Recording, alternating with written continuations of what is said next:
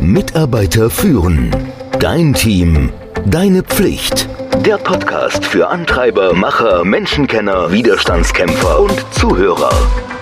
Der Podcast von und mit Kai Beuth, dem Experten für das Thema Führung. Heute geht es um Delegation und warum du sie beherrschen solltest und wie sie funktioniert. Gerade als Führungskraft stehst du in der Regel vor der Situation, dass du deine Position durch besonders gute Beiträge zum Firmenerfolg erhalten bekommen hast. Du hast dich mehr als andere angestrengt, du hast bessere Ergebnisse erzielt und nun sollst du ein Team leiten und deine Aufgaben werden größer. Am Anfang wirst du diese Herausforderung dadurch meistern, dass du früher zur Arbeit kommst, länger bleibst und dich noch besser als je zuvor strukturierst. Deine Mitarbeiter und sogar deine Vorgesetzten bewundern deinen Einsatz. Nun hast du schon die Beförderung und du gibst immer noch 110 Prozent. Aber mit der Zeit werden deine Aufgaben umfangreicher und du kannst es einfach nicht mehr durch deinen Mehreinsatz abfedern. Du musst dir Taktiken überlegen, wie du Aufgaben sinnvoll abgeben kannst. Du musst vom Tun ins Leiten kommen. Eine gute Führungskraft zeichnet sich genau dadurch aus. Sie beherrscht den Perspektivwechsel und versteht es, ihre Mitarbeiter, die sie im Übrigen beobachten, anzuleiten und letzten Endes sogar zu steuern. Was Delegation für dich tun kann, naja, es gibt dir die Zeit zum Planen und Organisieren und die meisten Führungskräfte, die würden sich über mehr Zeit zum Planen und Organisieren freuen. Denn das ist eine der wichtigsten Aufgaben, die eine Führungskraft für ihr Team zu erledigen hat. Wenn du aber permanent 110% im Tun verbringst, wirst du es schwer haben, auch noch den Überblick zu behalten. Du lernst Mitarbeiter zu managen und zu entwickeln, wenn du delegierst. Wenn du besorgt bist, weil du dein Team nicht entwickeln kannst, dann ist Delegation ein guter erster Schritt in diese Richtung. Wenn du weißt, was du erreichen willst, dann ist ein wichtiger Schritt, wie du eine bessere Führungskraft wirst, wenn du lernst, wie du den gesamten Prozess delegieren kannst. Es hilft dir im Übrigen auch, dich nicht zu verzetteln, wenn du delegierst. Wenn du selbst zu viel zu tun hast, ist das nicht nur schlecht für dich selbst, sondern auch für dein Team. Denn wenn du deine eigene Arbeit nicht erledigen kannst, dann kannst du nicht erwarten, dass sonst irgendwas funktioniert. Delegation ermutigt zu offener Kommunikation und Vertrauen. Wenn du die Aufgaben verteilst und zur Verfügung stehst für Fragen, dann werden deine Mitarbeiter das Gefühl haben, dass du ihnen vertraust und dass du für sie erreichbar bist. Wenn dieser Effekt entsteht, dann wirst du unglaublich davon profitieren. Ein Team, das auf Vertrauen und offener Kommunikation aufbaut, das ist eigentlich schon fast ein High-Performing Team. Delegation hilft dir auch bessere Wege. Wenn du die Dinge immer weiter so tust, wie du sie eben bisher getan hast, dann wirst du auch die Ergebnisse erhalten, die du bisher immer erhalten hast. In dem Moment, in dem du Aufgaben verteilst, delegierst und Verantwortung abgibst, haben deine Mitarbeiter die Möglichkeit, die Dinge neu zu lesen, auf eine andere Art und Weise. Und du erfährst so, dass es andere Wege gibt, Prozesse zu optimieren. Und genau so entstehen Innovationen. Für dein Team bedeutet Delegation Motivation und baut die Moral auf. Mitarbeiter empfinden es nämlich oft als befriedigend, wenn ihre Führungskräfte Aufgaben an sie abgeben. Denn es gibt ihnen das Gefühl, dass sie wertgeschätzte und vertrauenswürdige Mitarbeiter sind. Delegation sorgt also auch für Kreativität und Initiative. Mitarbeiter, die sich ermutigt fühlen, was zu tun, dass sie eine Aufgabe in einer gewissen Art und Weise lösen dürfen, die werden nicht nur sehr kreativ, sondern sie fühlen sich auch dem Erfolg verpflichtet. Ihre persönliche Initiative und ihr Verlangen, das gesetzte Ziel zu erreichen, kann beeindruckende Ergebnisse erzielen, das kannst du mir glauben. Es entwickelt im Übrigen auch die Fähigkeit deiner Mitarbeiter. Die Führungskräfte von morgen möchten aufgebaut werden. Wenn du deine Mitarbeiter durch Delegation entwickelst, dann hilft das nicht nur ihnen, sondern es stattet deine Firma mit einem besseren und qualifizierten Pool an Arbeitskräften aus. Es erlaubt ihnen, einen signifikanten Anteil am Teamerfolg zu haben. Deine Mitarbeiter werden es lieben, wenn sie Aufgaben erfüllen können, die einen Unterschied machen. Sie werden stolz sein und das Gefühl haben, dass sie einen bedeutenden Beitrag zum Erfolg leisten konnten. Und als ob all das noch nicht genug wäre, Delegation kann so viel für deine Firma tun.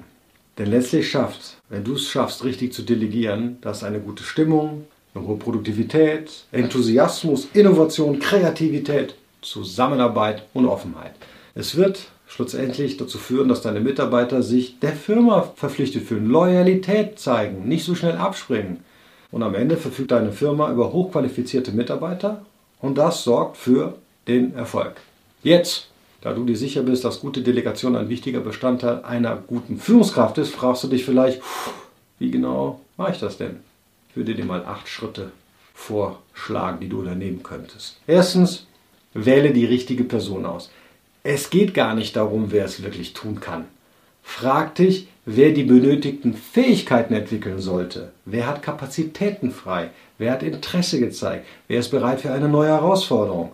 Erfolgreiche Führungskräfte erklären auch, warum sie eine Person für eine bestimmte Aufgabe ausgesucht haben. Zweitens, mach dir klar, welche Verantwortung und welche Freiheiten die ausgewählte Person hat. Mitarbeiter wünschen sich Autonomie bei einer Aufgabe. Die sollte sich nicht nur über die Aufgabe an sich erstrecken, sondern auch über das Team, die Technik und die Zeit. Als gute Führungskraft solltest du dein Teammitglied genau wissen lassen, welche Freiheiten sie haben und welche sie noch nicht haben. Drittens, ganz wichtig, beschreib das gewünschte Resultat, das Ergebnis. Das beinhaltet auch, dass du klar erklärst, welchen Output du erwartest. Was ist es genau? Wie die Aufgabe in ein größeres Bild passt. Warum soll die Aufgabe getan werden? Und natürlich, wie du den Erfolg misst. Wie sollte es aussehen, um gut zu sein? Viertens, stell sicher, dass deine Mitarbeiter alles haben, um die Aufgabe erledigen zu können. Das kann ein Training, Geld, Ausstattung, Zeit, geeigneter Arbeitsplatz, gesetzte Prioritäten oder auch Hilfe und Unterstützung von anderen sein. Fünftens, setze Zwischenziele. Du solltest sicherstellen, dass du kontrollierbare Zwischenziele setzt. An diesen Punkten sollte die Möglichkeit für gegenseitiges Feedback bestehen. So stellst du sicher, dass du weder Micromanagement betreibst, noch dass das Ergebnis unterdurchschnittlich wird. Sechstens, ermutige deine Mitarbeiter. Yes, ein Cheerleader. Deine Mitarbeiter sollten wissen, dass du sie auch kreative und neue Wege gehen lässt, wenn sie das Ziel erreichen wollen. Dazu musst du als Führungskraft einen Schritt von deiner eigenen Herangehensweise zurückdenken. Sie soll ja keine Kopie von dir sein. Es mag sein, dass du Dinge in der Vergangenheit wirklich so gelöst hast, das ist gut, aber lass deinen Mitarbeitern die Möglichkeit, offen ihre eigenen Wege zu gehen. Und zwar welche, die funktionieren. Siebtens, schaffe ein motivierendes Arbeitsumfeld. Gute Delegation ist wie ein Tanz. Du musst wissen, wann du zu motivieren, einzugreifen, einen Schritt zurücktreten, anzufordern, Anforderungen anzupassen, wann du erreichbar zu sein hast und wann die Zeit zum Feiern gekommen ist. Achtens, Fehler und Risiken. Toleriere sie.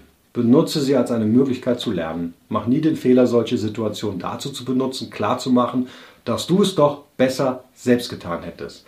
Letzten Endes wissen die meisten Führungskräfte, dass es quasi unabdingbar ist zu delegieren. Oftmals scheitern sie aber dennoch an der Aufgabe.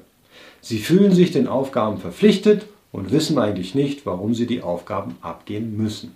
Dabei macht genau das eine gute Führungskraft aus, dass sie zwar noch in die Aufgabe eingebunden ist, aber eben nicht mehr alles selbst erledigt. Wenn du dich jetzt fragst, ob du schon gut im Delegieren bist, dann stell dir diese Frage. Wenn du ab morgen unerwartet für eine Woche ausfallen würdest, wie gut würden deine Prioritäten weiter verfolgt werden? Wenn deine Antwort in etwa schlecht ist oder du bist dir nicht wirklich sicher, dann bist du noch immer zu tief in das Tun verstrickt. Was du wirklich lernen musst, ist weniger in die Aufgaben involviert zu sein. Es ist gut, wenn du für dein Team da bist, aber du solltest nicht unverzichtbar sein. Denn wenn du unverzichtbar bist und fällst unerwartet aus, dann wird dein Team ein echtes Problem haben. Hast du jedoch gut delegiert, kannst du zumindest für eine Zeit lang ruhig mal ausfallen. Denn deine Mitarbeiter wissen, was sie zu tun haben. Sie übernehmen Verantwortung für ihre Aufgaben und nutzen die von dir gesteckten Freiräume sinnvoll aus. Vielleicht hast du aber auch das Gefühl, dein Team ist gar nicht wirklich auf gute Delegation vorbereitet. Auch das ist Teil deiner Aufgabe. Du solltest deine Mitarbeiter ins sprichwörtliche Boot holen, sodass sie die Aufgaben auf ihre Weise, aber dennoch in deinem Sinn ausführen. Mit diesen vier Methoden hast du eine Chance, dein Team auf deine Mission einzuschwören. Starte immer mit deinen Gründen. Wenn Menschen nicht verstehen, warum etwas wichtig ist und was ihre Rolle in dem großen Ganzen ist, werden sie sich weniger dafür einsetzen. Wenn du ihnen aber Kontext vermittelst, was gerade anliegt oder warum es für dich persönlich so wichtig ist, was auch so einzigartig ist an dieser Gelegenheit, dann erhöhst du auch die individuelle Relevanz für deine Mitarbeiter.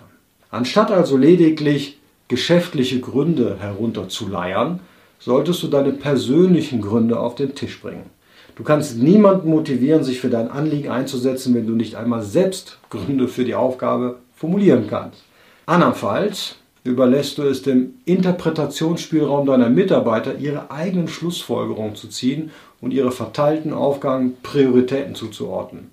Wenn im ersten Gespräch nicht klar wird, worum es hier geht, läufst du Gefahr, dass das ganze Projekt aus dem Ruder läuft. Die müssen sich verpflichtet fühlen. Menschen können sich wunderbar dafür begeistern, was alles möglich ist. Aber sie werden sich nur verpflichten, etwas zu tun oder etwas beizutragen, wenn sie verstehen, was denn ihre Rolle im Großen und Ganzen ist und welchen Anteil sie denn am Erfolg haben können.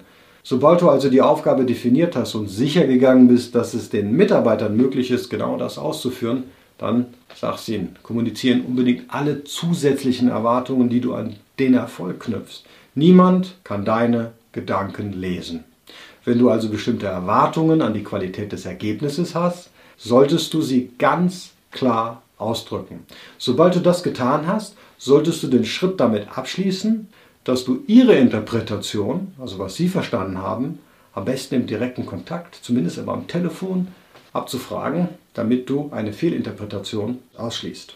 Der Klassiker. Aber ich habe doch gesagt, was sie tun sollen. Das ist keine besonders gute Erklärung für den Misserfolg eines Projektes. Es wird lediglich der Beweis dafür sein, dass du dich nicht rückversichert hast, dass jeder genau das verstanden hat, was du kommunizieren wolltest. Bring dich also in einem guten Maße ein. Es ist unverzichtbar, selbst Teil des Prozesses zu sein. Wichtig ist aber das Maß des Einbringens. Ja? Achte darauf, dass es ein guter Mix aus Einbringen und Erreichbarkeit ist. Denn es gibt einige Risiken, wenn dieser Mix nicht gut abgestimmt ist. Wenn du dich zu sehr einbringst, dann bist du der klassische Micromanager. Gibst du jeden einzelnen Schritt vor und kannst das Gesamtbild nicht mehr im Blick haben. Das ist das Risiko beim Micromanagement. Bringst du dich jedoch gar nicht ein und lässt die Dinge einfach laufen, dann besteht die Gefahr, dass du den Punkt verpasst, an den du hättest korrigierend eingreifen sollen. Um herauszufinden, wie stark du dich für den Erfolg des Projektes einbringen musst, wie du dich involvieren solltest, ist es wichtig, mit deinen Mitarbeitern zu sprechen. Diese haben in der Regel ein gutes Gefühl wie viel Unterstützung sie brauchen und welche Freiräume du für den Erfolg des Projektes einräumen solltest. Übe dich in den Worten Ja, Nein und Ja, wenn. Hier geht es darum, sorgfältig auszuwählen, inwieweit du dich in den Prozess einbringen musst. Untersuche jede Frage deiner Mitarbeiter, ob sie in deine Vorstellung des Involvierens passt. Wenn sie passt, antworte mit Ja und dann bring dich zu 100% ein. Passt sie nur teilweise hinein, verpflichte deinen Mitarbeiter, seinen Beitrag ebenfalls zu leisten und antworte mit Ja, wenn. Passt es jedoch gar nicht hinein, dann Almut zusammen und Nein sagen. Letzteres braucht ein bisschen Standfestigkeit. Denn gerade wenn du bisher eine Führungskraft warst, die sich sehr viel selbst eingebracht hat, dann ist es für deinen Mitarbeiter vielleicht schwierig, deinen Richtungswechsel nachzuvollziehen. Eine offene Kommunikation kann diesen Punkt in den Griff bekommen. Fazit? Delegation ist eine Schlüsselkompetenz. Eine Schlüsselkompetenz für gute Führungskräfte. Mit diesen Schritten kannst du es ganz leicht schaffen.